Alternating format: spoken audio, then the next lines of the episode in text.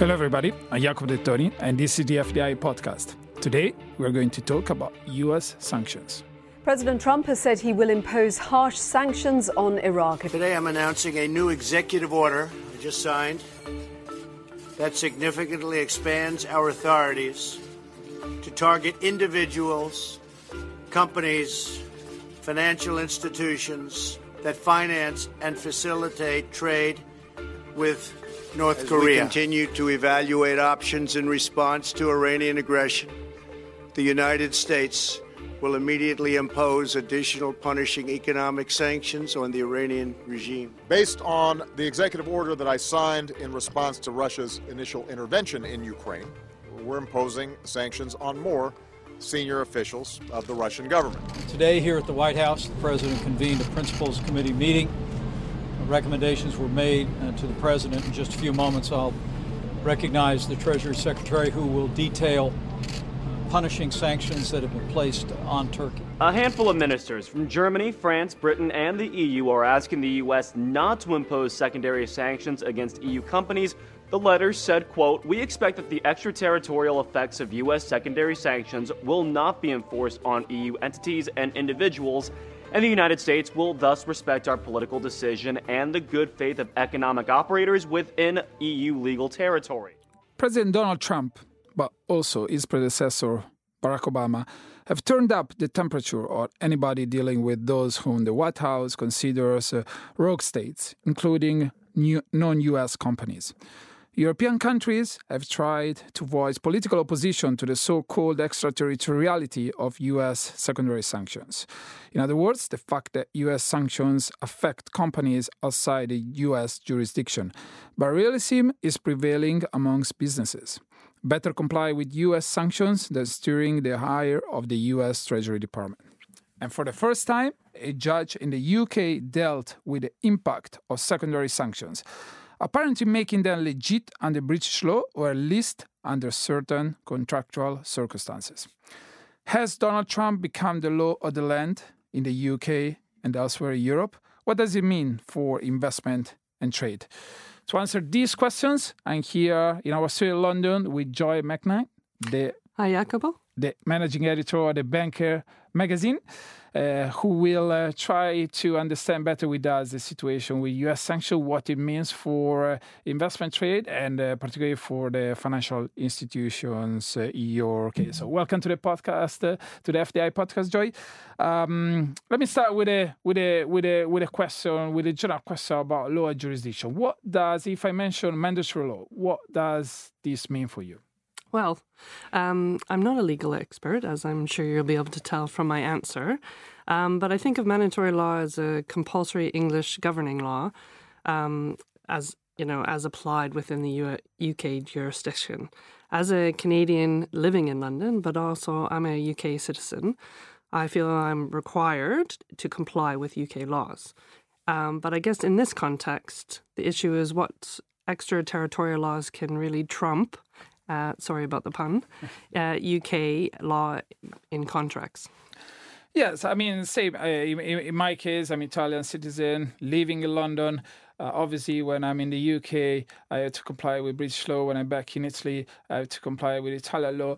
But with with, with the global market we live in, um, the concept of jurisdiction is uh, is a bit more fluid than uh, than we would assume. Actually, this this uh, this definition that we we we shared. Uh, they are based on the concept of territoriality, um, the principle of uh, territoriality that basically uh, jurisdiction is uh, uh, the right of uh, of any state to to to to issue Mm. laws that regulate life and business within its territory.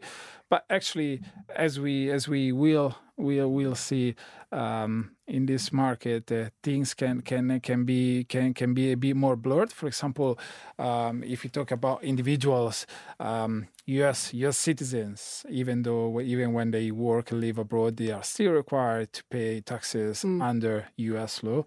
Um, or, for example, when we fly, uh, and we do fly uh, a lot. Um, um, generally is the is, is the law of uh, the, the, the the country where the aircraft is registered Mm. that applies. So, for example, if you are a U.S. citizen of uh, 19 of you know 19 year old U.S. citizens, and you're flying on a British Airways carrier, you can still have a drink. on uh, during your flight, even though in the US is not allowed until uh, 21. Um, so there is this consular jurisdiction can be fluid, and actually, this judge that I mentioned, um, and we'll talk more about him, believes that when two contractual parties, so we are talking about commercial law now, uh, two contractual parties agree not to act against the mandatory law. Uh, they can also refer to the secondary sanctions slapped on uh, alleged mm. rogue states, uh, companies, individuals by the U.S. and uh, U.S. Congress. This this has got incredible um, consequences for anybody anywhere in the world dealing with uh, uh, again these sort of enemies of the states uh, in the eyes of the the, the U.S. Uh, law legislators and uh, and government, which and this list is growing uh, day by day with a, with a, with the Trump administration. So let me get to the the, the Cynergy La Mesa case. Let me take a step back before getting into detail. Um, so um, it's December 2017 when uh, Cynergy, who, which is a London-based bank uh, providing financial services to businesses in the UK, borrows uh, 30 million uh, pounds from uh, uh, this Cyprus-based financial institution, Lamesa. the agreement is sealed in a contract registered under British law uh, where Cynergy commits uh, to paying Lamesa interest every six months. And, you know, this is just like standard, uh, you know, financial uh, uh, uh, financial agreement from a financial transaction. So, so far, so good. But a few months later, Lamesa's ultimate shareholder, Russian billionaire Viktor Vekselberg, ends up in the net of US sanctions and is listed as a US specially designated national. And Lamesa therefore becomes a block person by reason of Vekselberg's indirect ownership. At this point, Cynergy stops paying uh, Lamesa the interest, the mm. interest it's on, it, it owes on its uh, 30 million pound loan, arguing that it would be in breach of US secondary sanctions if uh, if he actually paid those interests. And obviously, Lamesa reacts by bringing the, the issue before the English High Court, and particularly this judge, Judge Pelling. And here uh, we got some more details about this whole case. So my name is uh, Antonio Tzanakopoulos. I'm an associate professor of public international law um, at the University of Oxford, um, and uh, I also uh, do some practice out of uh, Three Stone uh, Chambers in, in Lincoln's Inn. The first company did not. Um, the first company was not a U.S. company, nor was it operating in the United States. So in that sense, it shouldn't be caught by that boycott. Does that does that make sense? But because of the secondary boycott, they were worried. They were like, if I pay the money that I owe under the contract to the sanctioned company, the US, I have a risk of the US turning against me. And I don't want that. It's too much of a risk for me to take. Um, and so I will seize the payments.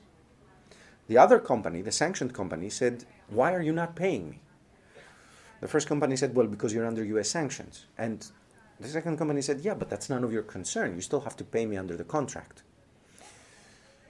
And the first company sought to rely on a contractual provision that said, well, payments don't need to be made if they're contrary to mandatory law. And so the whole question was, what does mandatory law mean in that, in that question? So one company was saying when it says mandatory law, that's what it. That what, that's what it means. This is a contract under UK law, which might diverge in all sorts of ways from default UK law, but it cannot diverge from mandatory law. And the other company was saying, no, mandatory law should mean any mandatory law and include US law. That was the, that was the argument. Um, and the judge read it as referring to that mandatory law through a construction of the contract. Even though the sanctioned company made the argument that, you know, you can't read this this way because it has to refer to UK law, and in fact, it is a policy of the United Kingdom not to accept these extravagant jurisdictional claims. It seems to have gone a little bit over the judge's head in that in that particular case. So uh, basically, uh, in other words, there is a provision in the in the contract that says that a Cynergy uh, doesn't have to pay uh, interest to Lamesa if the transaction goes against, uh, again, this concept of uh, mandatory law. Uh, but here again, um, Joy, we have to make a distinction. My name is David Harris. I'm a partner at Norton Rose Fulbright. Uh, I advise on uh, various areas of regulation and financial crime, uh, and sanctions is, is one of those areas that I focus on. So I think there's a bit of a distinction to be made, I think, as to whether US secondary sanctions are, were mandatory on the, on the bank, something that the bank had to com- comply with, versus what the parties had agreed within the contract within the contract itself. So it's not the U.S. secondary sanction. The judge, Judge Pelling, is not saying that U.S. mandatory U.S. secondary sanctions are mandatory on the bank, but is saying that when they agreed on that particular provision uh, not to act against the mandatory law, the parties could have meant also U.S. secondary sanctions as mandatory law. Um, and I guess here Cynergy uh, has got a compelling uh, argument, Joy, because if you are a financial institution, uh, you don't want to be in breach of any U.S. sanctions, do you? Uh, no, definitely not. I have to say that, uh, you know, a lot of banks have been fined quite large amounts over the past years in terms of whether, you know, alleged breaching of the sanctions. Um, so they've been, uh, you know, the banks have been receiving these really hefty fines. The US regulators are really on the forefront of meting out these harsh penalties, particularly at foreign banks. So if you look at Europe, for example, as of April 2019, 15 European banks had together paid more than 19.5 billion wow. for violating US sanctions against various countries. You know, some of the recent cases in 2019, Standard Chartered paid 1.1 billion um, for transactions occurring between 2009 and 2014. Previously, in 2012, it paid 667 million. Um, in response to U.S. allegations of sanction breaches between 2001 and 2007. Also last year, UniCredit's German unit agreed to pay 1.3 billion in settlements. Uh, in the year before, in 2018, SocGen agreed to pay uh, more than 1.3 billion again. Um, of course, none of this really comes close to French banks BNP Paribas' uh, 8.97 billion penalty in 2014. But you know these these penalties are harsh. They come down. They hit the you know bank's bottom line. You know, and you know these are just a couple of banks that have been. Um, had to settle, but other banks have also been hit, like ING, HSBC, Credit Suisse, Commerzbank, Barclays. So I think of these, um, you can see th- three things from these cases. One, that the cost of breaching sanctions is high, as I said, and have and is having a significant impact on the bank bottom line. It can take years for these transgressions to come to light and be resolved. And there, the third thing is is that there's really little indication that the US regulators are slowing down. 2019 saw sanctions compliance fines hit a decade high. Right, and uh, so these are obviously staggering figures, um, and this is why any financial institution um, should be should think it twice before being even even facing the risk mm. of uh, breaching sanctions.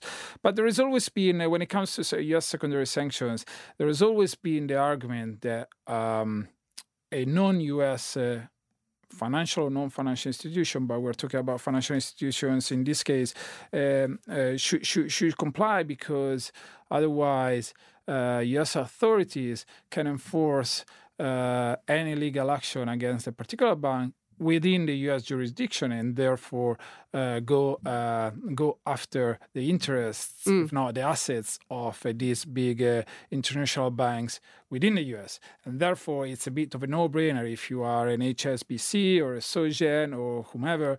Um, if you are facing with with with, with the with the option of doing business in Iran uh, or doing business in the US, obviously you want to preserve the interests mm. of uh, your US interests rather than than uh, than uh, than uh, doing business in Iran, but possibly compromising uh, your activities back in the US. But the particularity of this this case is that none of the parties had anything to do with the with the United States. So um, this was uh, again a contract between a, a London-based uh, borrower and a Cyprus-based uh, lender. Uh, it was uh, the the loan was in British pounds. The interests were the agreed interests were in British pounds. Um, and it was a financial agreement registered under under British law. Uh, still, the Cynergy, the company that decided not to pay the interest, uh, um, not to breach uh, sanctions, uh, or not to face the risk of sanctions, decided uh, to go ahead uh, because there is something called a Nostro account, which still matters for even though if you haven't got any interest in mm. the in the U.S. market, and this is why. Particularly for a, a, foreign financial institution, if you want to process any US dollar payment, that, that has to go through your your US uh, correspondent bank, and so essentially that that transaction technically goes through the US financial system. And without that facility in place, you cannot process US dollar payments and given given the prevalence of the use of the dollar and the the, the, the, the power of the, the, the dollar, that's why it's such a concern for um, financial well, foreign financial institutions if they want to deal in the US. Yeah. Um, and that's and that, and that's a very important factor when they're looking at how they need to comply with not just um, even when there's no there's no other US involvement, um, and even on a particular transaction like in in this case, where there was no no US parties, there was no US part to the transaction, US dollars wasn't even used. It was more the risk to the to the bank's broader business, uh, and that's and that that that was the issue uh, that um, that Cynergy Bank faced. So, if you want to, if you're a bank and you want to offer any services, service in US dollars, a US dollars, US dollars bank account, you need a Nostro account. And if you don't have a Nostro account, you are shut out of uh, of the dollar market, and basically you are as a bank, as a bank based in London, you are you you are basically bankrupt. Um, and there is also another element of the story is not just accessing, accessing US dollars, but is why it is so important for any financial institution to access US dollars. Iain Stewart, founder of sanctionsaml.com author of Cross Border Sanctions and AML. If you have on a pair currency basis, so where you have two currencies, let's so you have the dollar and the euro, 100% dollar, 100% euro, 200% total transaction. If you have a currency like the US dollar, which has around 90% out of 200% of all Forex currency transactions in the world, over 60% of the world's reserves are held in US dollars. If you have that type of leverage, that type of bargaining power, because of course the threat is we will cut you off from the US dollar access, it is very, very difficult to find uh, arguments to go against that. So, Joy, the mighty dollar, mm. and this is how it works actually. Yeah, exactly. Uh, just as Iain pointed out, you know, you just think the US dollar remains the world's dominant vehicle currency because it's stable, it's liquid, and it's easy to use. Um, and as Iain said, like, um, and also the Bank for International Settlements Triennial FX survey found that the US dollar is on one side of 88% of all trades um, as of April 2019. And really, no other currency comes close. So, therefore, for a global bank to be excluded from the global financial system dominated by dollars, it would be a mortal blow to their business uh, which allows the US really to use sanctions to impose its political will on other countries. Uh, and the Trump administration, I think, is increasingly using sanctions as a foreign policy tool. Exactly. This brings uh, brings us to, to, to the next point of this discussion, um, the ramp up of uh, uh, the White House programs, hmm. sanctions mm. programs, and how they're using it literally as a as a as a foreign as a as a as a as a foreign policy tool to to go after to to achieve any sort of foreign policy uh, target that they have towards North Korea, Iran, Venezuela, uh, and so on. So Russia, or and so on. Uh, and and that threat of keeping all the other countries that not that aren't on the end of the sanctions list, right? Keeping all of those other countries in line with U.S. policy. Exactly, and this also works for uh, companies because uh, maybe you don't get fined eventually, but you might run the risk of being uh, uh, in turn blacklisted or listed mm. as a special uh, designated uh, national as an individual or as a company. And once that happens, nobody else around you, at least in the in the in a in a West, mm. in a Western world, would would be uh, very keen to to do business uh, with you. But it's it's it's really it's really something that uh, to, to that we, we, we should emphasize the fact that really beyond the rhetoric, uh, the U.S. government is really ramping up these uh, sanctions mm. programs. And here, a brief uh, description of what's happening. I'm Leigh Hansson. I'm a partner in the Global Regulatory Enforcement Group of Reed Smith. You know, sanctions have been around for quite a long time. I mean, certainly, you know, the United States has, have used sanctions over the years it, for a variety of reasons. Um, certainly, though, with um, you know the, the, Trump administration, they've become definitely um, a more aggressive tool. And certainly, um, you know, I think the secondary sanctions that are used quite frequently now previously had been used really only in very rare situations when those primary sanctions, the ones that apply to U.S. persons, weren't working. And I think um, it could be that the Trump administration had seen the success of the Obama administration, particularly with regard to Iran, in using those secondary sanctions, and instead of, you know, s- simply starting with primary sanctions and waiting for the results, I think he sort of jumped right into let's just start with the secondary sanctions because they seem to have a very significant impact and a very quick impact um, on businesses and organizations. And so I think you know the sanctions have moved from a situation where it was primarily an issue that you know banks were mainly worried about or U.S. companies to a situation where um, now non US entities are very concerned about the impact that these sanctions are having on their global markets. Um, because, you know, I think if you asked me, you know, even a year ago, whether I was seeing, for example, Chinese clients having any concern about this, I would have just laughed because they had absolutely no interest and you know concern. They never thought that this was anything that was going to impact them. But now you're seeing a lot of our Chinese clients really um, digging into and trying to understand the regulations, making sure that they're compliant because you know the U.S. market, even for you know the Chinese nationals, is, is very significant, and they don't want to be locked out of it. And they've seen really strong enforcement against um, you know Chinese companies for violating these secondary sanctions. So that I think is a very big surprise. So, Joy, um, the U.S. government is ramping up these uh, sanctions, uh, secondary sanctions uh, programs.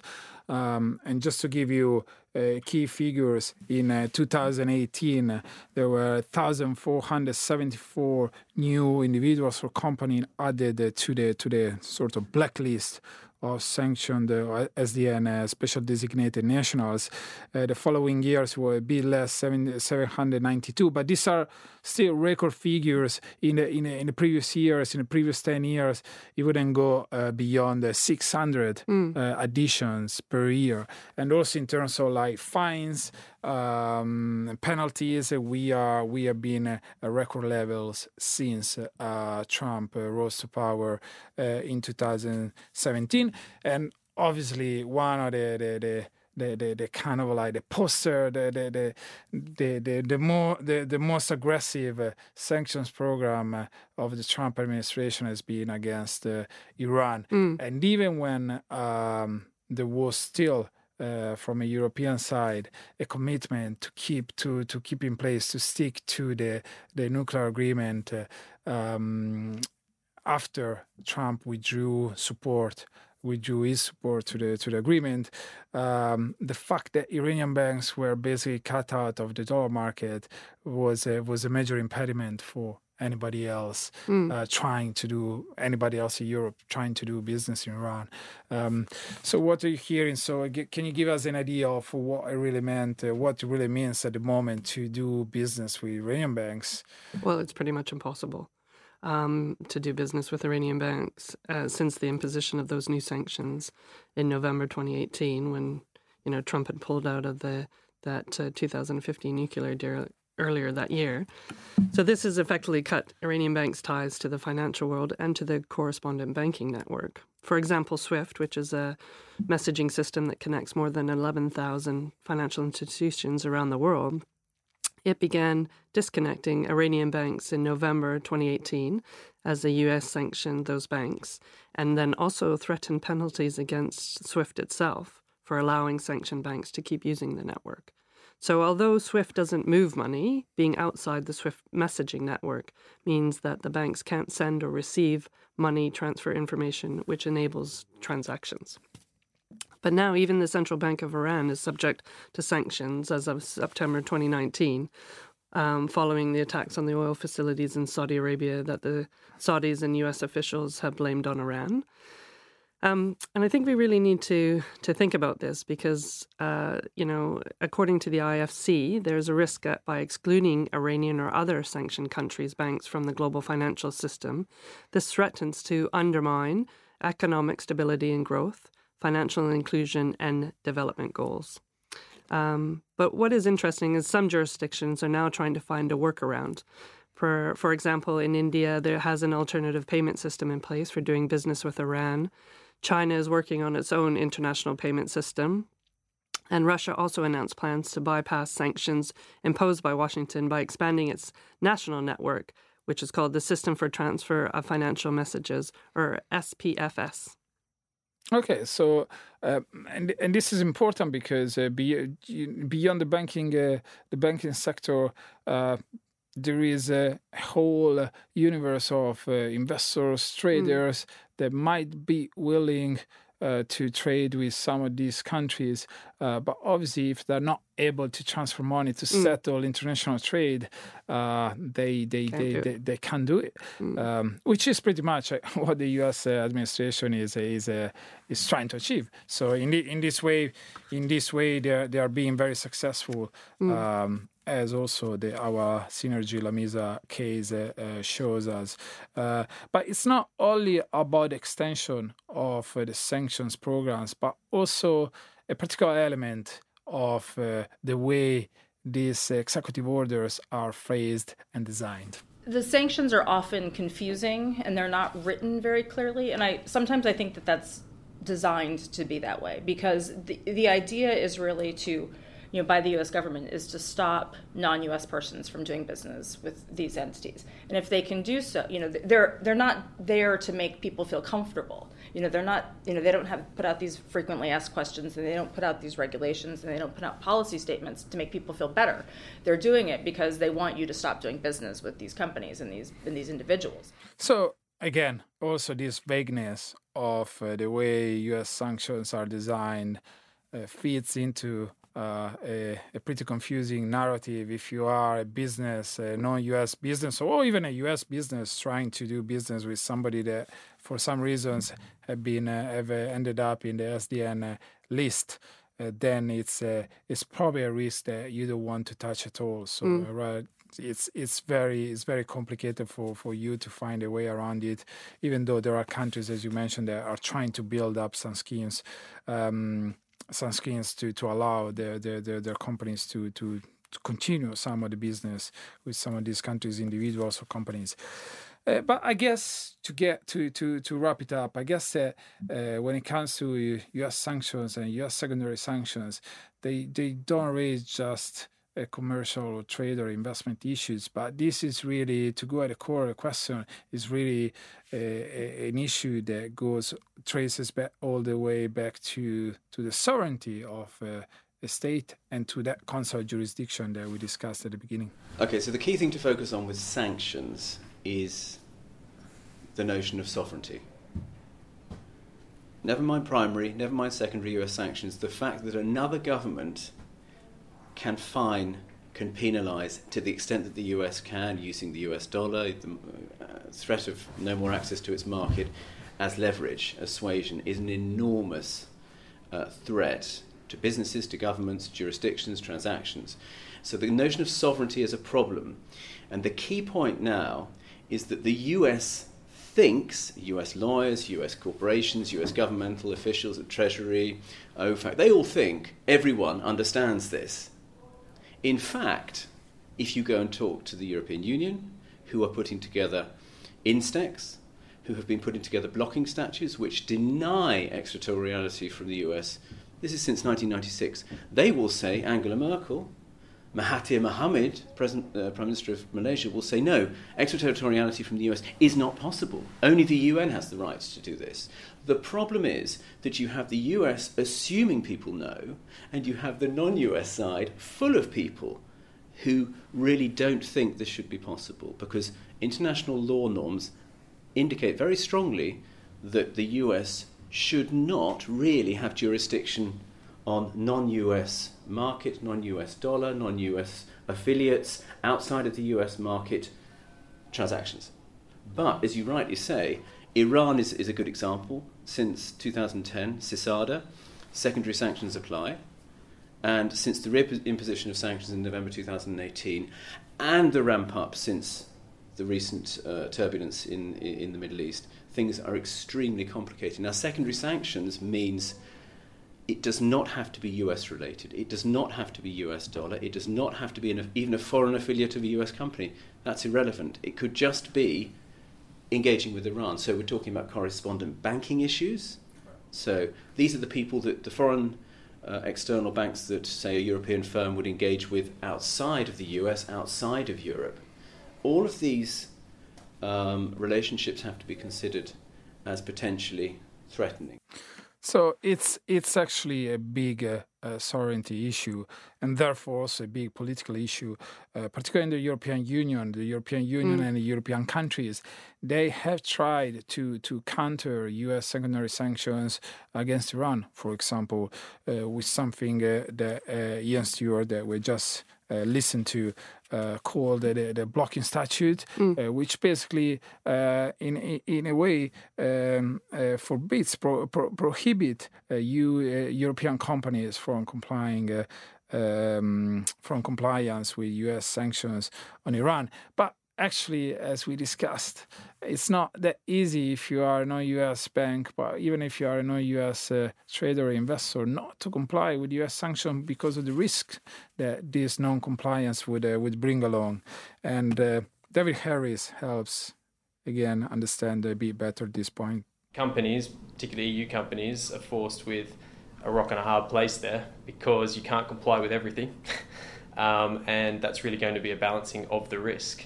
You're either going to you, you you're either going to risk um, uh, breaching or, or having you know, US secondary sanctions imposed on you, or risk some sort of enforcement action under the EU blocking regulation if you do comply, if you are seen as complying with US secondary sanctions. So yeah, uh, Joy, what do you make of all these uh, European companies uh, definitely finding themselves between a rock and a hard place in a way because well, again, you know, uh, it just shows with the in terms of what happened with the banks and the and the amount of fines and the hefty fines that the banks have been paying on this, and it will transfer down into the the corporates that they deal with as well, and stuff. And they are caught between a rock and a hard place. Like we can talk about sort of alternative systems coming into play and stuff, but the problem is is that if you're you know known to use these alternative systems, then you can still face these sanctions and still actually get faced with being kicked out of the um, of the the whole correspondent banking network and things like that. So you know, like 2018, Venezuela launched its its Petro, uh, the oil-backed cryptocurrency, yes, um, which which really had the specific aims to circumvent U.S. sanctions, and as they said, re, as Maduro, uh, the president at that time, said, regain monetary sovereignty. But at the same time, that that really hasn't gone anywhere because people, again, they just can't use it.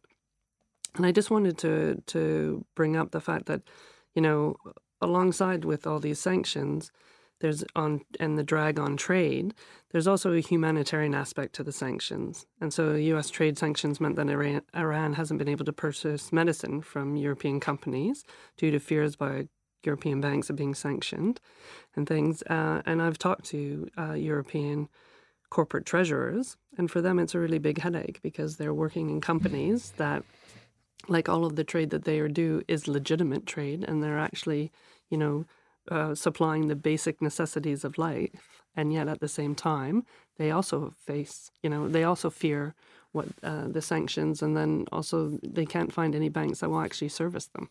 Yeah, yeah, and this part on uh, humanitarian aid is a is a big question mark. It really depends on who you speak to. Somebody say it's allowed. Somebody say it's not allowed. On Mm. paper, it is allowed. Mm. But again, then uh, you look at uh, all the infrastructure that you need uh, to process that aid, uh, like Mm. financial infrastructure, or trade infrastructure, and again, you know the, the the different steps that you need to take to process that uh, transaction. Each one of them still can uh, be vulnerable Mm. of. Of being in breach of sanctions. So Mm. again, it makes it very, very, very tricky.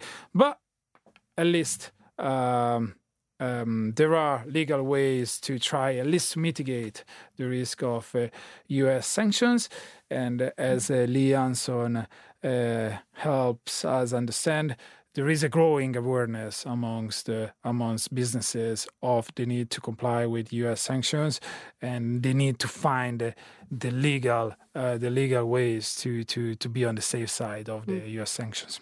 The awareness has grown, you know, significantly because of you know a number of you know high-profile cases. You know, there was you know the, the designation of COSCO Shipping, for example, which you know is one of the world's largest shipping lines. Um, you know, Chinese company that was designated for violating Iran sanctions.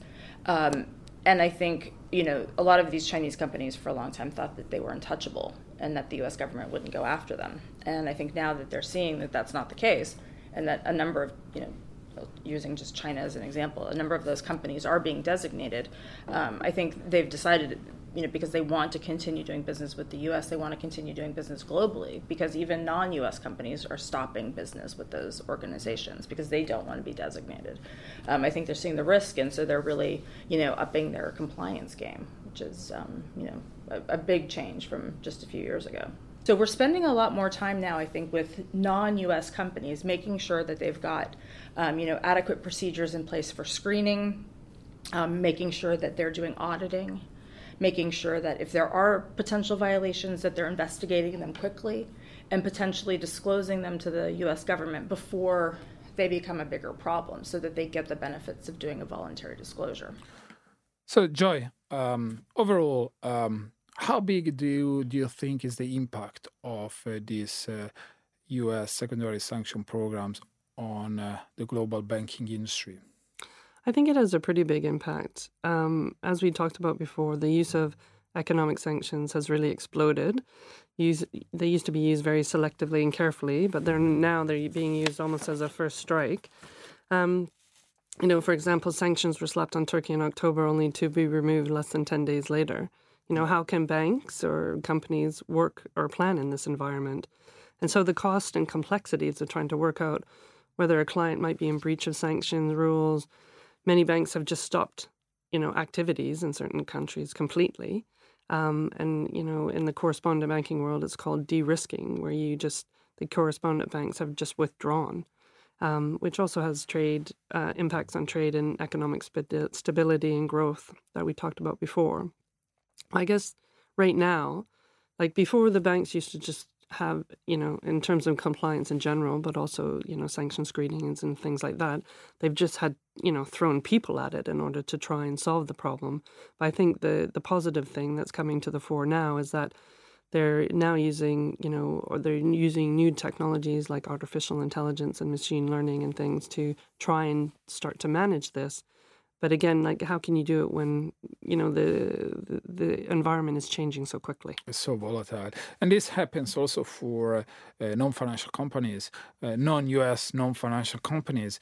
Um, there are uh, several uh, very interesting cases of uh, companies uh, withdrawing altogether from a specific market that, for for one reason or another, have been sanctioned. Um, and there are also U.S. companies, in a way, are overreacting to this. There is a, a, a pretty, pretty dis, uh, discussed case of Adobe uh, from Photoshop, Illustrator. Mm. So if you are a designer, you, you, you, you're, you, if you are into any sort of media, um, web designing, etc., you need a, a photo for for photoshooting, photography. You need Adobe, um, and basically. Um, Adobe pulled out of uh, Venezuela in uh, in October altogether overnight, basically closed all its accounts in in Venezuela. Um, just because, not because uh, all of its users were were sanctioned, obviously, uh, but because uh, basically said like the risk we are facing. Mm should uh, even one of our users be uh, be uh, a sanctioned individual is too high for us to, to, to stomach. And this is pretty much what happened also with uh, fintech uh, sensation uh, unicorn TransferWise, mm. that they also closed down their business in Venezuela because of the risk of the risk of uh, anybody in its uh, network of users, uh, local users, uh, being a sanctioned individual or a sanctioned business. So again, literally, we companies, as, as you were rightly pointing out, the, the, the regulatory environment is so volatile, and this sanctions program have been so extensive and so vague, mm. as Leigh Hansson has said before, that uh, for some companies, it's it's it's as some countries have become a no go altogether. And this is a final remark by on this with Antonio Tzanakopoulos that we heard at the very beginning. You, as a company, you're worried. You're like, okay, the last thing I need is getting in trouble with the US because I need to do business there. So I'm not going to take the risk um, of um, doing any transaction with someone who is blocked by the US, even though I'm not a US company, I'm not violating US law, because then I'm going to have problems dealing with them. So that's essentially what happens here. Well, Joy, this has been uh, fascinating. Uh, yes. I guess that uh, we will keep U.S. Uh, secondary sanctions will keep steering a controversy and debate mm. in in any foreseeable future. Great. Thanks for having me, Jacopo. Thank you very much for being with us and sharing your insights with us. Um, special thanks also to, to our producers, uh, Louis Bermendes and Eleanor Bagnall. Thanks everybody for tuning in. Uh, you can find all our FDI podcasts on Acast, iTunes, Spotify, and also our website fdiintelligence.com slash podcast. Until the next time.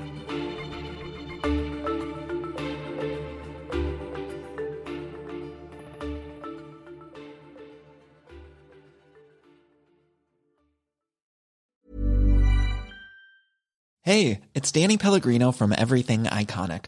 Ready to upgrade your style game without blowing your budget? Check out Quince. They've got all the good stuff shirts and polos, activewear, and fine leather goods, all at 50 to 80% less than other high end brands.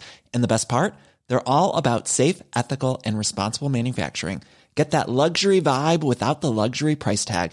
Hit up quince.com slash upgrade for free shipping and 365 day returns on your next order. That's quince.com slash upgrade.